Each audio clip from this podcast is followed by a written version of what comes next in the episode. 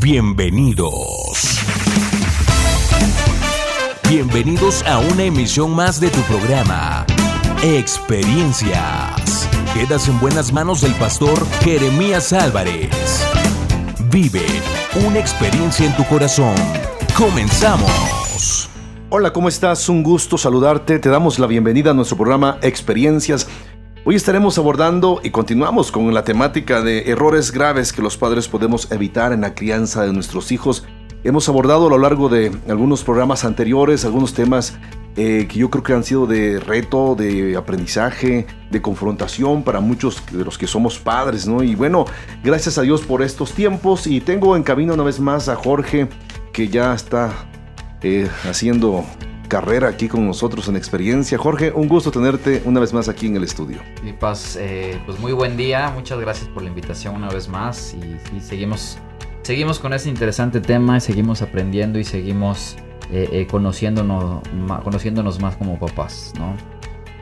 ¿Cómo ves los errores de los padres que cometemos en la crianza de los hijos? Especialmente el tema de hoy, Jorge. Hoy estaremos abordando, yo creo, un tema que nos debe, pues, hacer cosquillas, ¿no? Emocionales en un sentido, les damos lo que ellos deberían ganarse. ¿Cómo ves tú el tema? Sí, pues yo creo que cegados por amor muchas veces y por evitarles eh, fracasos, como ya vimos en otros temas, eh, no fomentamos esta parte de trabajar por lo que ellos deberían ganarse, ¿no? Entonces les solventamos muchas veces eh, las cosas y queremos hacerles estos atajos para que, para que no sufran al final, pero pues al final acaban sufriendo más de lo que deberían. Así es, entonces yo creo que, que, este tema va a retarnos una vez más a ti que nos estás escuchando, te invitamos para que permanezcas los siguientes minutos con nosotros en experiencias. Sin duda alguna será de mucha bendición, de mucho aprendizaje, de mucho reto y reflexión este tema. Estamos en experiencias, no te vayas. Sigue en sintonía de experiencias. Continuamos. Los ángeles cantan, santo. Sus voces proclaman, digno. El cielo se postra al adorar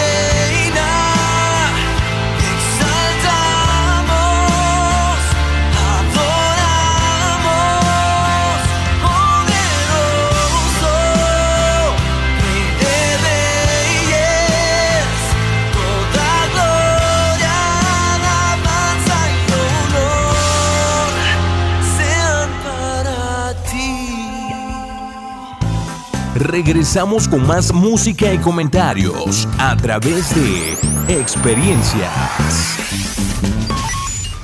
Bueno, pues como te decía, vamos, hoy vamos a abordar un tema interesante, un tema que yo creo que va a ser de mucho aprendizaje, de mucho reto para nosotros y de reflexión. Eh, el tema general de nuestra serie es errores graves que los padres cometemos en la crianza de nuestros hijos. Pero hoy, hoy estaremos abordando otro, otro error que cometemos los padres Em, les damos lo que ellos deberían ganarse. No sé si te, eh, suena eh, de alguna manera conocido o muy cercano, ¿no? Este, este principio, esta frase. Le damos a los hijos lo que ellos deberían ganarse. Y yo creo que, desde la perspectiva bíblica, vamos a abordar primero la Biblia. Dios Dios eh, es un Dios benevolente, un Dios misericordioso, pero también Él quiere que nosotros hagamos lo que a nosotros nos corresponde hacer. Algo bien interesante que yo puedo ver en la Biblia es que a Josué, por ejemplo, a Josué el Señor le dijo, mira, la tierra está enfrente de ti, vas a poseerla, en Josué capítulo 1.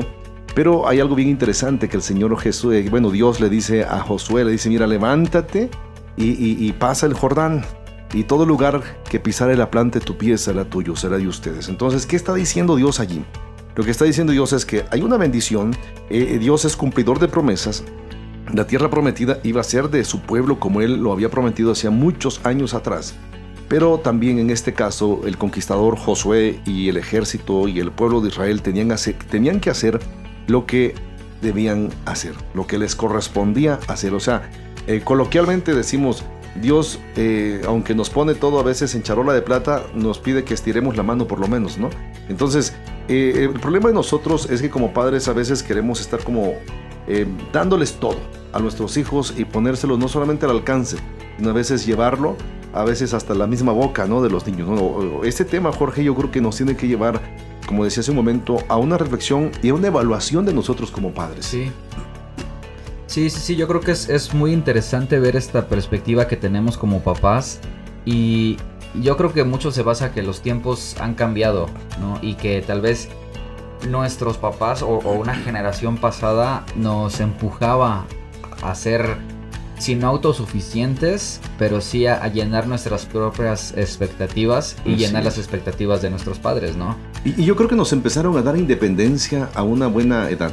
Yo creo que muchas cosas han repercutido, ¿no? En los últimos años, inconscientemente, ¿no? Yo creo que hay cosas que como padres las hacemos por temor y otras cosas por, por eh, de manera inconsciente y, otras por sobreprotección. O sea, por protección rayando en la sobreprotección. a ver si me puedo explicar. Por ejemplo, tanto en la vida de la ciudad como en la vida rural, por ejemplo, en nuestra época, pensemos 20, 25, 30 años, mi propia hija, la mayor, por ejemplo, eh, hace unos días le decíamos a nuestra hija, la, segunda, la adolescente, le decíamos, es que cuando tu hermana tenía 9 años, eh, le decíamos, vete al mercado, en su, en su bicicletita, ¿no? Eh, en su canastito de su bicicleta iba por, no sé, por la leche, por una latita de chiles, era dos cuadras si tú quieres, ¿no? Pero la dejamos ir sola. ¿Por qué? Porque había confianza en la sociedad. ¿No? Entonces, hoy en día es muy difícil que mandemos a nuestro adolescente de 10, 12 años a la tienda. Es muy difícil, ¿no? O sea, y, bueno, en el, en el quehacer del cuidado, o sea, eso se llama protección. pero, pero eso mismo nosotros nos acarrea temor y, estamos actuando ya no solamente pensando en proteger, sino estamos actuando en sobreproteger. De, repito, repito es, es un mal necesario a final de cuenta que lo estamos haciendo. Tal vez eso está repercutiendo mucho también en que los hijos tarden en ser independientes, o no sé cómo lo veas tú como padre también. Sí, yo, yo a veces, eh, bueno, eh, eh, pensando en este tema, estaba partiendo o estaba partido en esta postura, ¿no? y algo de lo que mencionó ahorita de que mandaban a, la hija más grande a la tienda a mí también me mandaron, yo me acuerdo haber estado tal vez en, no sé, primero o segundo de primaria y que me mandaban a la tiendita y la tiendita no estaba tan cerca pero tampoco tan lejos, ¿no? Eh, ahorita en este punto de nuestra vida yo creo que sí podemos, eh, si no desconfiar, pero tener más cuidado a cómo están las cosas Exacto. en este tiempo. Pero al mismo tiempo, valga la redundancia, yo creo que en la medida de nuestras posibilidades, ya como se nos den, sí podemos soltar la rienda de nuestros hijos un poco. Sí, ¿no? sí, o sea, no, tampoco es de que, ay, es que pues sí, como este, eh, en Chiapas me acuerdo que salió una, una, una, una eh, una tendencia de una camioneta blanca que robaba niños.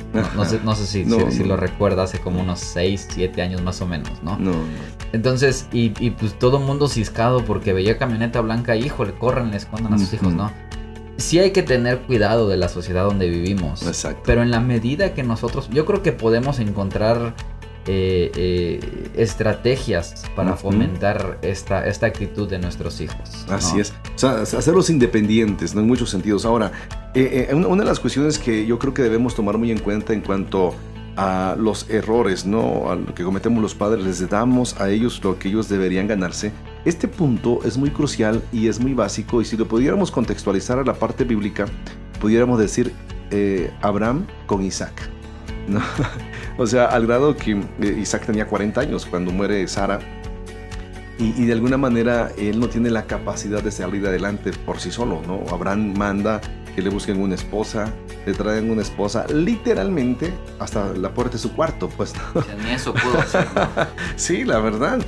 Entonces, eh, eh, si lo contextualizamos, repito, a ese punto, eh, y, vemos desde la perspectiva un tanto conductual la, vida, el desarrollo de, Isaac, aunque fue un excelente adorador, porque una característica de, Isaac fue eso, que, erigió altares a Dios, levantó altares a Dios, fue un hombre adorador pero fue un hombre de carácter un tanto así melancólico, pero afectado, sucumbiendo en muchos sentidos a, la parte sanguínea y colérica de, Rebeca. Entonces, eh, eh, al grado que ese matrimonio estaba, estaba distanciado, al grado que cuando nacen sus hijos, él ama a uno, a Esaú, y Rebeca ama al otro, a Jacob. O sea, ambos eh, de alguna manera toman un partido precisamente, se inclinan hacia uno de sus hijos y a final de cuentas también nos afectan emocionalmente. Bueno, pero aquí la cuestión es, les damos lo que ellos deberían ganarse. Ahora, es bien interesante eh, hacer la connotación, Jorge, que a veces los padres no saben cuándo llegó la hora de echar a volar a los hijos, lo que tú decías, ¿no? o sea, independientemente de los, de los tiempos que estamos viviendo, yo creo que eh, necesitamos saber qué, cómo y cuándo debemos irles permitiendo a nuestros hijos que empiecen a hacer qué cosa, cuándo y cómo. ¿no? Eh, digo, tu niño es chico, yo tengo ya, gracias a Dios, una hija adulto, pero tengo también una adolescente y una puberta por ahí todavía. Entonces digo, bueno, a ver, no les voy a pedir más de lo que puedan hacer, pero si les empiezo a pedir lo que sí, ya pueden hacer. No, porque eso es parte de una independencia. No, irónicamente los hijos, eh, y, esto es en todos los sentidos, tanto chiquillos como jóvenes, como adolescentes, eh, son exigentes en cuanto a sus derechos, ¿no? Y, se nos ha este, bombardeado por todos los lados y yo creo que sí, sí, hay mucho, yo estoy de acuerdo con los derechos del niño, ¿no? El derecho a ser educado, a tener una casa, a tener alimento, a tener educación, respeto, etcétera, etcétera. Tienen derecho, pero, pero ¿cuáles son sus obligaciones? ¿No? ¿Cuáles son las obligaciones para que ellos puedan crecer, puedan formarse, puedan independizarse, eh, puedan honrar, en este caso, a los padres. ¿no? Yo creo que ahí hay un vacío, hay un vacío, ¿por qué? Porque eh, eh, hoy en día, por ejemplo, Derechos Humanos dice que los niños no deben trabajar. Y yo digo, igual, tal vez no deben trabajar, pero ¿cuánto? ¿Cuánto no deben trabajar? ¿Cuándo no deben trabajar? Qué cosas no deberían hacer, porque entonces muchos se excusan en eso. Dicen, o sea, hay un derecho y yo no puedo trabajar, yo no debo trabajar. ¿Cuántos de nosotros, los que hoy somos de la generación boosters, de los, de los 35 en adelante, ¿no? O sea, booster, eh, baby boomers, eh, este, silentes, etcétera. ¿Cuántos de nosotros eh, hicimos algo desde chiquillos? Yo no sé si, por ejemplo, tus papás te pusieron a hacer algo de trabajo, ya sea en casa o con tu papá, lo que se dedicaba a tu papá desde chiquillo. Sí, pues esta semana creo, o la semana pasada estábamos platicando con, con Rosy precisamente de eso, que mi primer trabajo, así, este, de ir de salir de la casa, fui muy chiquito, fue, tenía, pues, igual estaba yo en primero o en segundo de primaria, o sea, siete años más o menos. Y me mandaron al taller de, este, de, un, de un tío, un taller mecánico. Solo fui un día, ¿no? Y la verdad no sé si me había portado mal o no, no, no sé, no sé por qué, por qué me mandaron, ¿no? Y me acuerdo que este, me gustó, o sea, con todo y todo me gustó. Solo fui un día muy seguramente acabé muy cansado. Este, pero ese fue como mi primer encuentro y estaba relativamente muy pequeño, ¿no? Posterior, a los 12 años más o menos, igual ahí sí recuerdo que fue por malas calificaciones. Mis papás me mandaron con otro amigo que tenían que tenía un taller mecánico y ah, en, en este punto agradezco mucho esa actitud de mis papás porque por lo menos ahí aprendí a cambiar llantas de carro, ¿no? O sea, aprendí a usar gasolina para limpiar tornillos. Y uno puede pensar, ahorita en este punto, ¿qué hace un niño de 12 años con gasolina? ¿No? Eh, eh, hace, ¿qué? 20 años más o menos que pasó eso.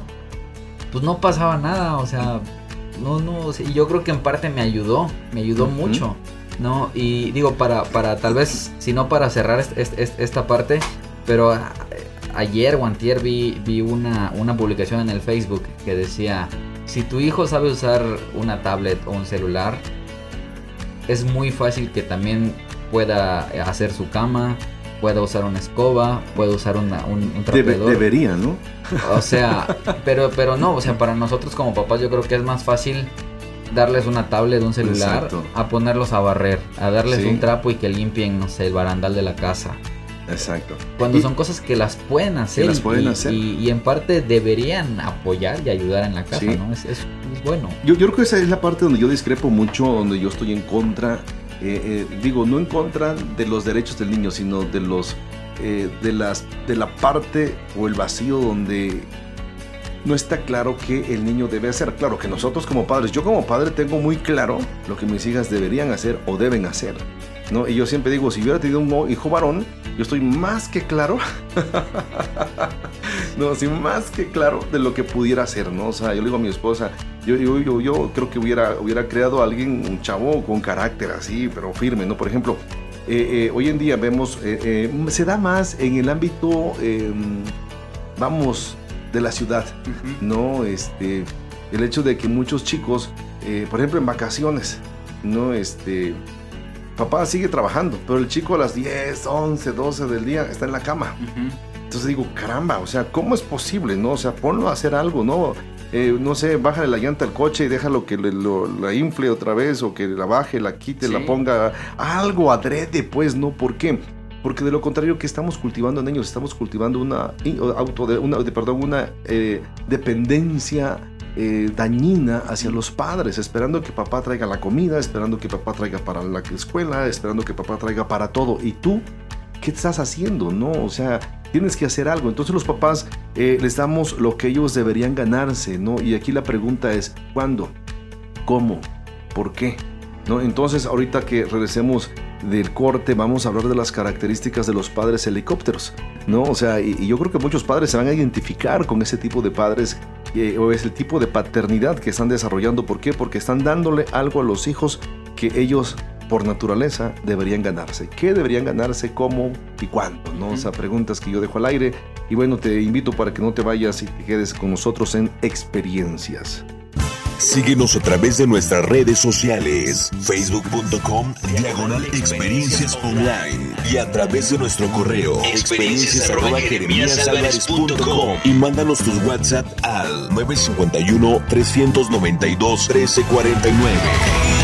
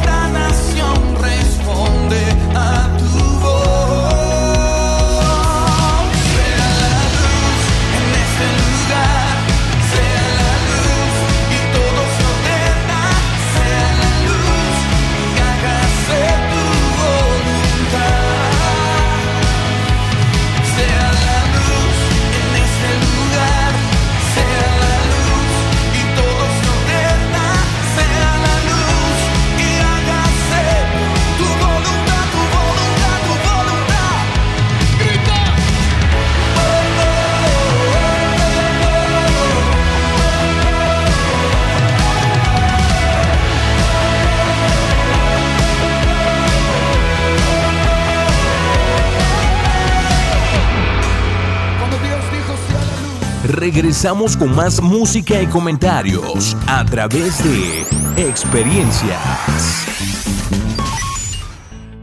Bueno, pues continuamos con nuestro tema experiencias y como te decía ah, hace un momento, estamos abordando hoy, eh, les damos lo que ellos deberían ganarse. Antes del corte te comentábamos que íbamos a tocar un punto importante sobre las características de los padres helicópteros. Y, estos padres helicópteros son, son padres de alguna manera sobreprotectores, em, padres que em, hacen todo lo que los hijos deberían hacer, Jorge. Y esto yo creo que nos debe llevar a una reflexión profunda al respecto, ¿no? Entonces, si vemos algunas características así rápidas de estos padres helicópteros o padres sobreprotectores, eh, eh, una, de las cosas es que sí debemos nosotros ir, ir tomando muy en cuenta algunas cuestiones. No sé si nos quieres compartir, Jorge, al respecto de esos, estos puntos de los padres helicópteros. Ok, sí, bueno, pues uh, vamos a ver algunas características de los padres eh, sobreprotectores o en este caso helicópteros. Número uno, resuelven ellos mismos los problemas de los niños resuelven los problemas de los niños. Ah, ah, yo creo que como padre todos, todos caemos ahí, ¿no? Sí. En más de una ocasión hemos nosotros eh, solucionado los problemas. Ahora, no, yo creo que el problema no es solucionar. El detalle aquí está en querer hacerlo siempre, siempre, ¿no? Entonces, eh, debemos nosotros darles oportunidad, como decíamos en programas anteriores, darles la oportunidad que se equivoquen. No, por ejemplo, no sé si te ha pasado a ti en la escuela con tu hijo ahorita, pero yo recuerdo cuando mi hija, la mayor, era más chica y, en la primaria, por ejemplo, le ponían que hoy tienes que hacer una maqueta. ¿No? Qué hermosas maquetas hacemos los padres, ¿no? Sí, bonitas, quedan bien. No, sé si te ha pasado a ti, no, pero, pero no, no es un trabajo que los hijos hagan, ¿no? Y los que nos están escuchando se van a identificar con esto. O sea, pareciera ser que es una competencia de padres, nos proyectamos. Sí. No, yo recuerdo que mi hija tenía una, una amiguita que, que, su mamá era una, es una artista, o sea, es una artista. La mamá. La mamá. No la niña. y la niña pintaba muy bien y hacía cosas, pero, pero digo, yo, igual, yo creo que le ayudaba, pero, pero era, era, así como una competencia, ¿no? Y este, y otro que su papá era arquitecto, ¿no? Y ya te imaginarás esas maquetas, ¿no? A escala y, y con sus muñequitos y era impresionante. Y yo creo que, y bueno, y digo, y todos, ¿no? Yo ni, artista, ni arquitecto. pero, pero igual nos, esforzábamos muchísimo para hacer, recuerdo una vez hicimos una, una pecera, ¿no? Como trabajo manual, una, una pecera. Y, la hicimos, pero pues te cuenta que era una pecera, pues con los peces. Yo no sé dónde Dios nos dio sabiduría, pero la hicimos, ¿no? Pero, pero aquí la cuestión es que, que no estábamos desarrollando las habilidades de los hijos. No porque, oye, qué pena que lleve tu hijo un, dibujo, una maqueta toda chueca, toda, no sé, deforme, y, que, lleve la maqueta a su compañero que hizo su papá arquitecto, ¿no? Pues Pero aquí la pregunta es, ¿quién aprendió más? ¿Al hijo que le hicieron o tu hijo que, aunque sea chueca, lleve su maqueta? Sí, yo creo que eh, parte de un proceso y lo que nos está costando mucho es que nos fijamos más, eh, digo, y, es, una, es una connotación eh, yo creo que, se adapta a todo este tema, a estos, a estos errores, que muchas veces nos fijamos más como en el producto final, pues más que en el proceso del producto. Bueno, poniendo a nuestros hijos como producto, ¿no?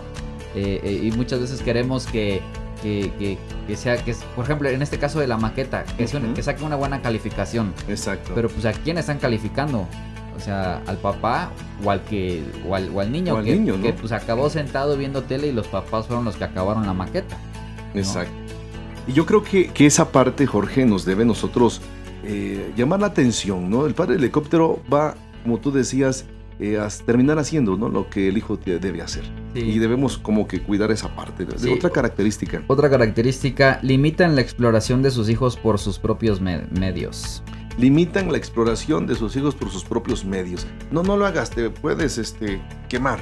No, no, no lo hagas porque te vas a ensuciar las manos de tierra. Yo, yo hago el experimento con la tierra. No, déjalo que se ensucie, ¿no? O sea, y, esta es la parte, esta es la parte, Jorge, que, que una generación, la, nuestra generación hizo. O la generación, digo, tal vez somos de diferentes generaciones, tú y yo no, pero, pero, pero las generaciones pasadas hicimos. Las generaciones presentes están perdiendo esa parte de exploración. ¿Por qué razón? Porque los papás estamos sobreprotegiendo y la otra, les estamos, pues la, la tecnología todo lo tienen a la mano. Entonces, en lugar de explorar, por ejemplo, un libro, nomás le googlean y, y está la información. Sí.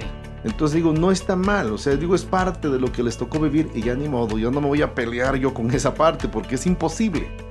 Pero, pero hasta dónde, aún sobre eso, nosotros guiando a los hijos podemos, podemos guiarlos y decirles, ok, vas a, vas a, no sé, a investigar, pero en Google académico, en, en revistas este, científicas, etcétera, etcétera, no te vas a meter al ricón del vago, a buenastareas.com y cosas por el estilo, ¿no? O sea, tienes, tendemos que ser conscientes eh, o a Wikipedia, pues, Sí. ¿no? O sea, si vas a usar esto, pues úsalo de la mejor manera y con referencias, con bibliografías que, pues, que son, tienen la credibilidad al todo, pues, ¿no? Entonces, digo, viendo y tratando yo esforzándome para aceptar esa parte que a mí me cuesta muchísimo por mi edad.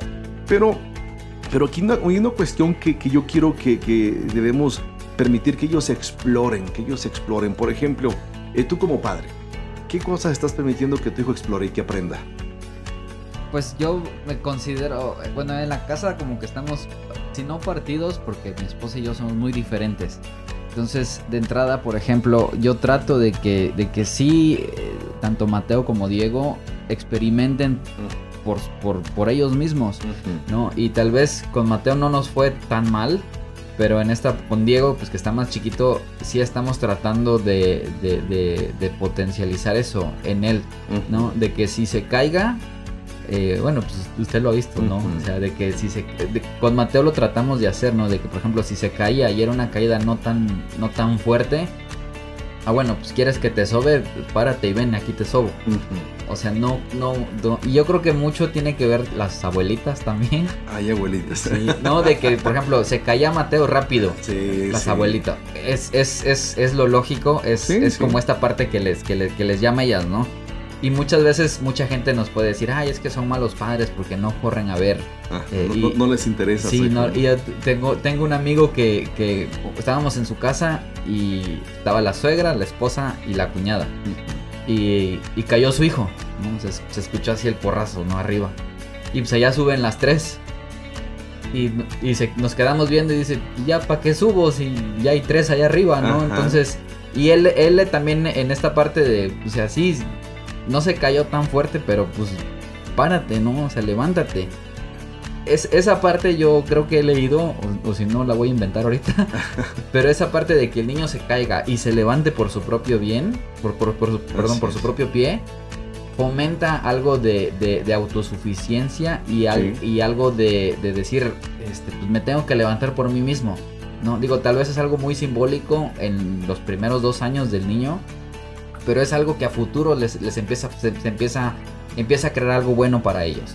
Sí, ¿no? sí, de, de alguna manera eh, eh, sí se fomenta esa parte, ¿no? O sea, como tú decías, es estar ahí, estás bien, o sea, eh, eh, estar enfrente.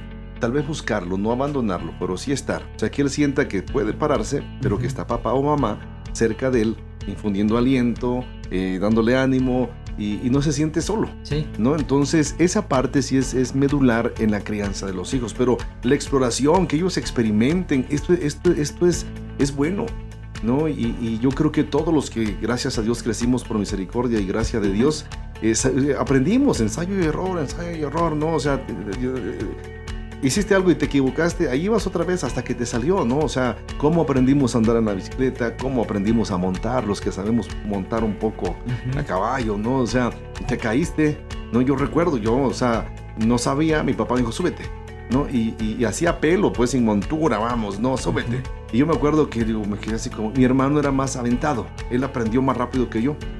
Imagínate, ¿no? Entonces, yo me subo y, y voy cabalgando, pero va trotando la, la- la bestia y yo voy brincando, brincando, brincando, ¿no? O sea, mi papá me decía, no, no brinques, no, papá, aprieta tus piernas, mira, así, así. Y en una de esas brinco, doy un salto más alto, el, el caballo da un paso más largo y me paso de largo, pues, ¿no? Entonces, y digo, wow, o sea, sí duele la caída, pues, Sí. ¿no? Y horrible. ¿Qué, ¿Qué hago al respecto? Entonces digo, no, pues tengo que aprender. Y aprendí a final de cuentas.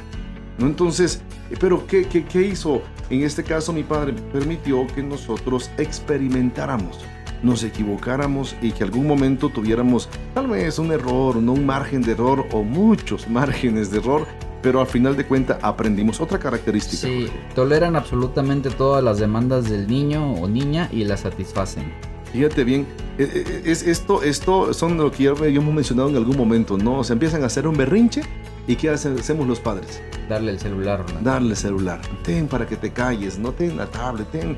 antes eran, yo no sé, eh, pedían el, el carrito de, de, plástico, el muñequito, ¿no? Ahorita no, o sea, es, o es el celular o es la tablet, ¿no? Este, y es impresionante eso, ¿no? Ver a los papás eh, cómo estamos sucumbiendo precisamente al, berrinche. Y esto trae un, desencadena no solamente un problema emocional, de actitud, eh, eh, conductual, sino estamos afectando a nivel neuronal y a nivel visual a los niños, a final de cuentas, porque ellos no deberían tener mucho contacto con ese tipo de cosas por las luces, por todo lo, que, lo que esto implica. Pero bueno, queda criterio de cada quien, ¿no? O sea, Otra cuestión. Sí, no permiten que el niño tenga independencia y o autonomía. Wow. ¿Esto cómo lo podríamos decir? No permiten que tengan auto, eh, autodependencia. O sea, no los dejan tomar sus propias decisiones. Exacto. O sea, yo creo que tal vez en cosas muy muy prácticas, ¿no? alguna vez me acuerdo que fuimos a comprar tenis a Mateo, estaba chiquito, tenía tres años, tres, cuatro años tal vez. Y yo le puse así como tres o cuatro tenis, ¿no? Y digo, ¿cuáles quieres? No, pues escogió a su parecer los más bonitos. Y Rosy me regañó después porque eso no le van a quedar, no le combinan con nada y todo eso, ¿no? Pero digo, desde, desde ese punto, yo creo que él ya es capaz de, tomar decisiones. No las mejores, eh, porque tal vez los tenis no le combinaban con su demás ropa, ¿no? Pero por lo menos ya tiene esta capacidad de decir, tengo en mi poder la capacidad de, decidir, lo que quiero, ¿no? Digo, en ese punto fueron tenis. Pero en este momento él ya sabe, por ejemplo, que si tiene 10 pesos, le puede alcanzar para comprar eh, ciertas cosas. O si ahorra, digo, esa, esa capacidad de poder decidir, yo creo que se la hemos comentado en alguna manera bien. Y eso es bueno. Eso es bueno porque entonces, digo, eh, eh, como tú mencionabas, en cosas que no afecten. No, porque igual, como padres vamos a, a decidir en muchas cosas de ellos, pero en cuestiones eh, superficiales, en cosas que no definan mucho lo que ellos son, que decidan. Y aún en el error van a aprender. Claro. Entonces, eh, continuamos después del corte otras características al respecto del padre helicóptero para ir aterrizando este programa. Pero estamos hablando, y eh, vamos a abordar todavía algunos puntos importantes sobre les damos lo que ellos deberían ganarse. No te vayas, estamos en experiencias. Síguenos a través de nuestras redes sociales, facebook.com, diagonal experiencias online y a través de nuestro correo, experiencias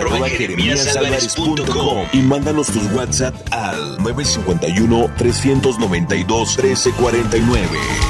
Este es el día que hizo nuestro Señor,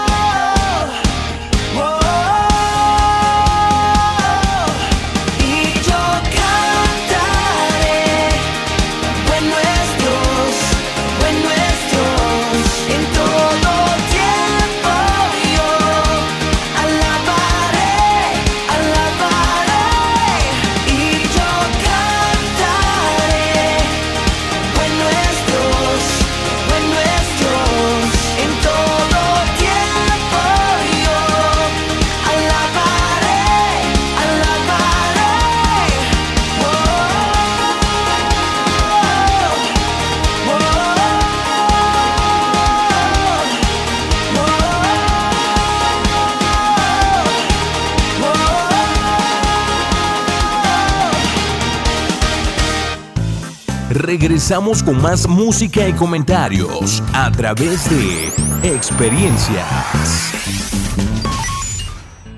Bueno, pues regresamos con nuestro tema del día de hoy. Estamos hablando, abordando el tema sobre les damos lo que ellos deberían ganarse.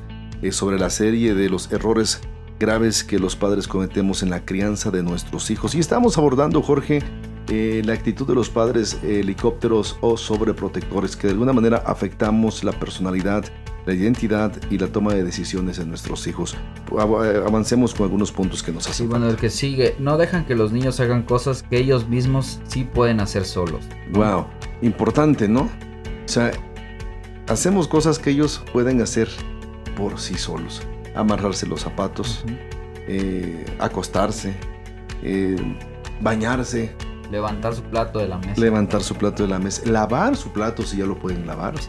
Y bueno, de las cosas, uno puede decir sencillas, que, que da igual si lo hacen o no. No, no da igual, porque de alguna manera estaríamos nosotros eh, marcando en ellos no solamente responsabilidad, estamos haciéndolos crecer, estamos fomentando en ellos que, ellos eh, eh, empiecen a ser de alguna manera independientes y responsables de, los, de sus actos y de las cosas que deberían de alguna manera llevar a cabo. Sí, bueno, el que sigue, responden por el niño cuando se les habla. Un día, un día me regañó un doctor. No sé tú cómo te ha ido con tus hijos cuando vas al médico, pero esto es típico de los hijos. Y yo agradezco, no, no le agradecí por vergüenza, si tú quieres, ¿no? al doctor hace, no sé, un año yo creo. Y, y llevo a mi hija al, al- al doctor, a la chiquilla, y, y le pregunta al doctor, fíjate, el doctor no me preguntó a mí, ¿cómo se llama su hija? Y eso a mí me gustó mucho del doctor. Me, le dice, ¿cómo te llamas, mija? Y yo digo, se llama así. Y le doy yo su nombre, ¿no? Me queda viendo y, y le vuelve a preguntar a la hija, a mi hija, ¿no? ¿Cómo te llamas, mija? Y la niña se chivea y no contesta y yo vuelvo a contestar y me dice el doctor, déjelo que ella Sálgase. conteste. No, yo, yo me quedé así como, no, sí tiene razón. Le digo, disculpe, doctor. Y le dije a mi hija, contesta para que no me sigan regañando. ¿no? Tiene, tiene punto menos. ¿no? Pero ¿a poco no? Sí, sí, y, y es, y es, es algo que, que- que- que va afectando a futuro. Por ejemplo, yo he visto muchas familias, ¿no? Que por ejemplo están en un restaurante, hijos adolescentes, ya de más de 15 años, ¿no? Y este, y así como que, bueno, ¿y qué van a pedir? ¿Y qué responden los hijos? No sé qué hay. Pues lee la carta, ¿no? Exacto. O pregunta, o sea, Así es. habla tú, no sé, tienes boca para hablar, ¿no? Sí, y- pero, pero es- ahí es donde nosotros eh, eh, no- estamos fallando, ¿no? Como padres. Y yo creo que desde las cosas básicas tenemos que ir enseñando y permitiendo que ellos hablen, que ellos eh, exploren el Sí. mundo, ¿no? Leí parte de la biografía de, de Carlos Cuauhtémoc Sánchez, Ajá. un escritor de superación personal aquí en México, muy famoso, ¿no? Sí. Fue parte de su historia. Él dice que, no sé, cuando era adolescente, tal vez 12 años, su papá hizo una dinámica con él de la Ciudad de México hacia Acapulco. Y su papá dice que le dijo, hijo, vamos a ir tú y yo, o sea, vamos a hacer un viaje pero yo voy a actuar como que si fuera mudo y sordo. Y tú te vas a encargar de todo. Vamos a llegar y tú compras los boletos, tú haces los trámites. Yo voy a estar ahí, no vas a estar solos. Cuando yo vea que te equivoques y ya no puedes, pues yo, el, el mudo y el, el, el Sordo. sordo. va a ver milagro y va, a hablar y va a oír, ¿no? Pero mientras tú vas a hacer todo, todo el trámite. Y dice la historia que este señor, eh, bueno, ahora ya un adulto, Carlos Octemo Sánchez, ¿no? Dice que llegó y, y- y compró los boletos, preguntó a qué hora salía, a dónde lo tomaba, dónde se bajaba, cuando llegó a Acapulco, preguntó cómo podía irse a un hotel, el taxi, eh, todo, todo, él, él- él hizo todo en todo el viaje. O sea, vamos, en, en- en el, en el trámite, pues, ¿no? Ya después su papá volvió en sí, ¿no? Este, y dejó de ser mudo. Pero, pero dice, él, él cuenta, fue la experiencia que marcó su vida. Imagínate. O sea, que su papá le dijera, vas a hacer todo el trámite, yo voy a estar contigo, pero no voy a decir nada. Solo cuando no puedas y te pierdas, entonces yo voy a actuar y te voy a apoyar. Pues es que creo que sí es, sí es muy importante, ¿no? Y por ejemplo, yo puedo así recapitular, eh, por, por cuestiones de la vida nosotros teníamos que viajar relativamente seguido de, de una ciudad a otra. Y como niño o como adolescente, pues es muy fácil subirte al carro, este, llevas mochila y ya sabes que tu mamá te puso la ropa y todo eso. Pero ¿qué pasa cuando ya tú eres el que va manejando? O sea, Exacto. cuando tú eres el responsable, una, de la gente que va en el carro y del, del mismo carro y el responsable del viaje. Yo creo que en, en un punto, ¿qué es lo que hacemos? Recordar lo que papá hacía. Mm, Sí. Así como que, ah, y hay que, este, parece que hay que revisar el carro. ¿no? De, ah, bueno, pues hay que ponerle gasolina. Y hay que llevar, digo, cosas tan sencillas. es, por ejemplo, a mí cuando, cuando, cuando, cuando, cuando viajo, este, pues Rosy lo sabe, ¿no? Que incluso me gusta poner los, digo, si vamos a pagar casetas, este, los billetes arriba como un trailero, ¿no? Porque es más práctico. Digo, son cosas que he ido aprendiendo este, y, y- y que me han servido y que en algún punto tal vez recuerdo porque las vi de mi papá. ¿no? Entonces digo, tal vez fue una enseñanza, si no directa, pero ya con el tiempo yo me fui dando cuenta de cosas que él hacía para, por practicidad al momento de viajar. ¿no? Exacto. Entonces, sí es, es muy diferente eh, pues, ir sentado atrás, este, como sea, a, allá ir de responsable, responsable, ¿no? exacto. Y, y fue una enseñanza a final de cuentas, ¿no? Claro. una formación, otra característica. Sí, podemos justifican los errores de sus hijos. Entonces, aquí hay una cuestión bien interesante. Yo creo que si el hijo hizo algo malo, tenemos que decir, ok, está mal lo que hizo.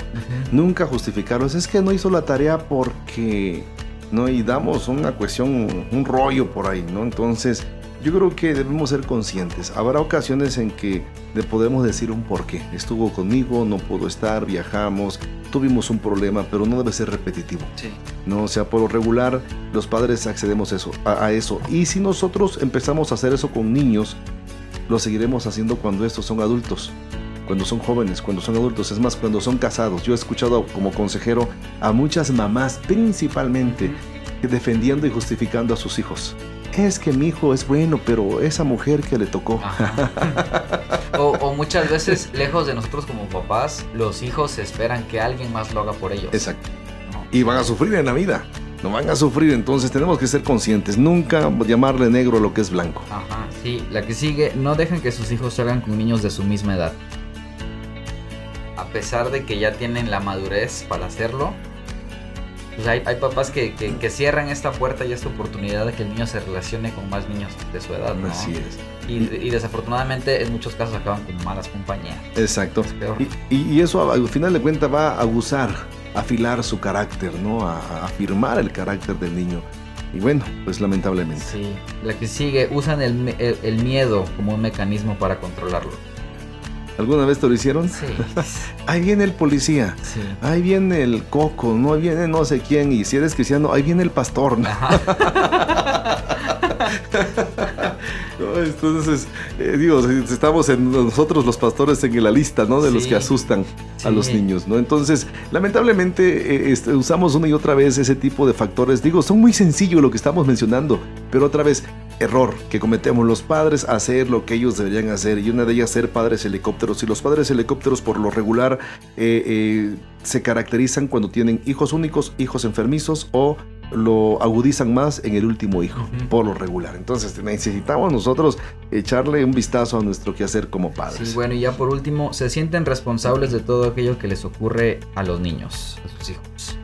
Exacto. Entonces, pues el cargo de conciencia, el no haber afilado bien el carácter de sus hijos, los lleva a un conflicto final de sentirse comprometidos o responsables de las cosas malas que sus hijos o a sus hijos les pase. Entonces, llegamos a una pregunta crucial y central en nuestra paternidad. Por ejemplo, ¿por qué lo hacemos? No? Eh, eh, estas son algunas de eh, especulaciones que nosotros como padres muchas veces abordamos. Por ejemplo, este, hacemos ese tipo de cosas porque eh, tenemos ego. Parecemos malos si no cumplimos sus deseos. También nos comparamos con otros padres.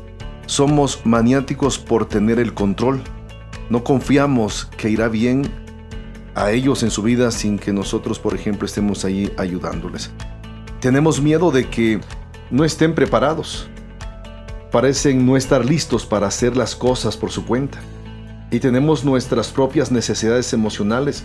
Nuestra carga emocional nos lleva a necesitar que nos necesitan. Interesante esto, ¿no?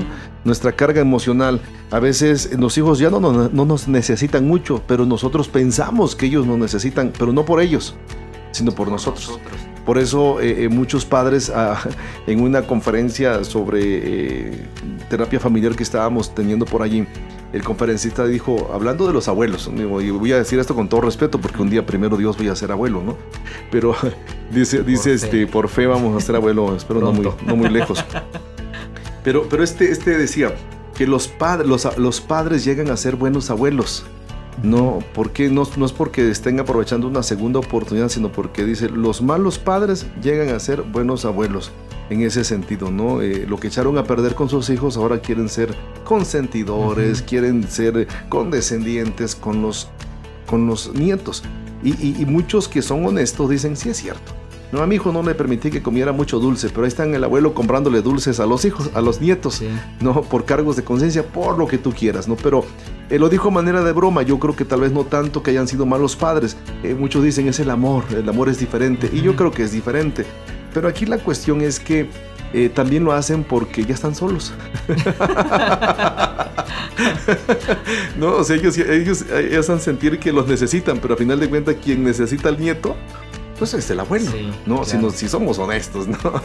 Pero en fin, eh, hay otras características que yo quiero que, que abordemos, Jorge, que nos hagas la connotación, que son importantes por el tiempo en que, está, el tiempo que estamos viviendo. Entonces, eh, eh, eh, esta parte yo creo que es, es muy básica y, y el autor, eh, precisamente, este, Tim Elmore, eh, menciona un libro menciona algunos, un tema de un libro que a mí me llamó mucho la atención. ¿Nos lo puedes decir, por favor? Sí, es, este libro se llama ah, Generación, bueno, es I latina e Y en referencia a lo que es eh, iTunes, iPod, eh, toda esta parte, ¿no? Y en sí el libro es, es eh, referente, referente a la idea de que eh, las nuevas generaciones no, no, no, no conciben la idea de una vida sin internet. Exacto. No, incluso nosotros, yo creo, en Ya. este punto ya somos tan dependientes del internet por la Mm, practicidad eh, que presenta para muchas cosas, ¿no? Tanto Exacto. para cosas buenas como para cosas malas.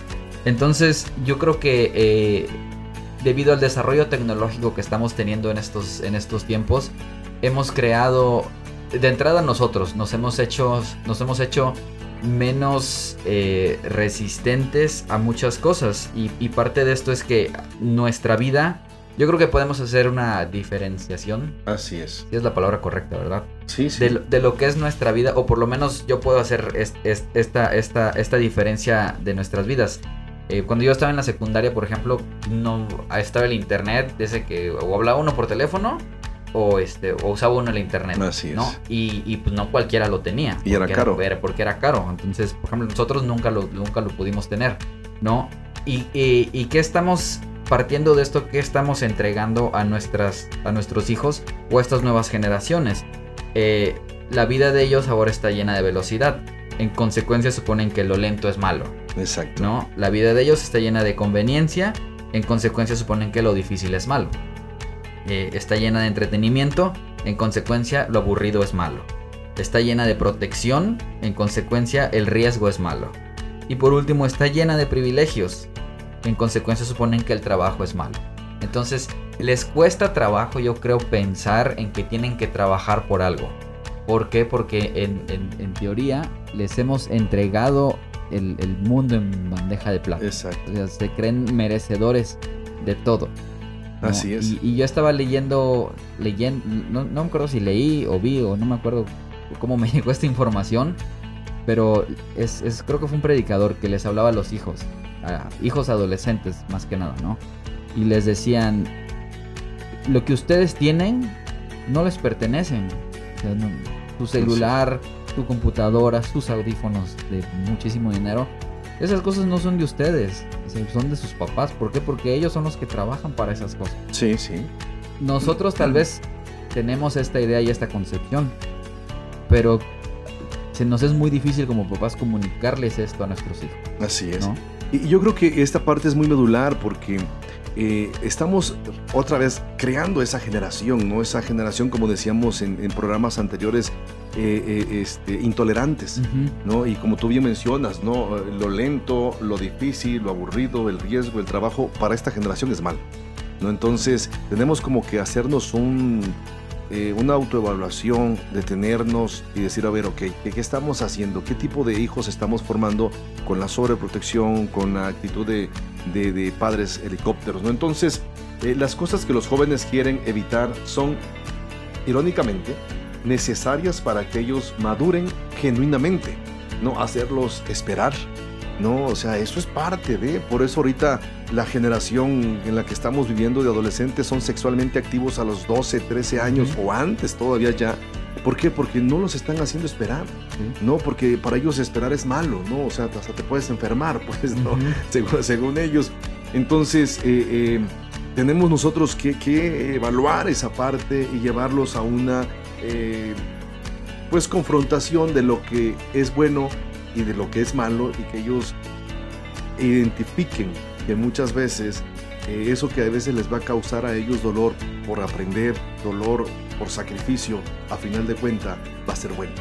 No, o sea, esto es, sí, hasta cierto punto un tanto relativo desde la perspectiva en cómo nosotros como padres estemos parados y qué es lo que queremos nosotros eh, eh, proyectar en ellos para que ellos vean. Ahora, para terminar este tema, Jorge, eh, eh, hay una cuestión bien interesante, ¿no? Y así como hicimos ese paralelismo entre lo que los jóvenes están abordando en esos, en esos tiempos sobre su vida eh, que está llena de velocidad, conveniencia, entretenimiento, eh, protección, privilegios, etcétera, y, y- lo que tú decías, la contraposición que a ellos también les es conveniente, pero que los ven como malo.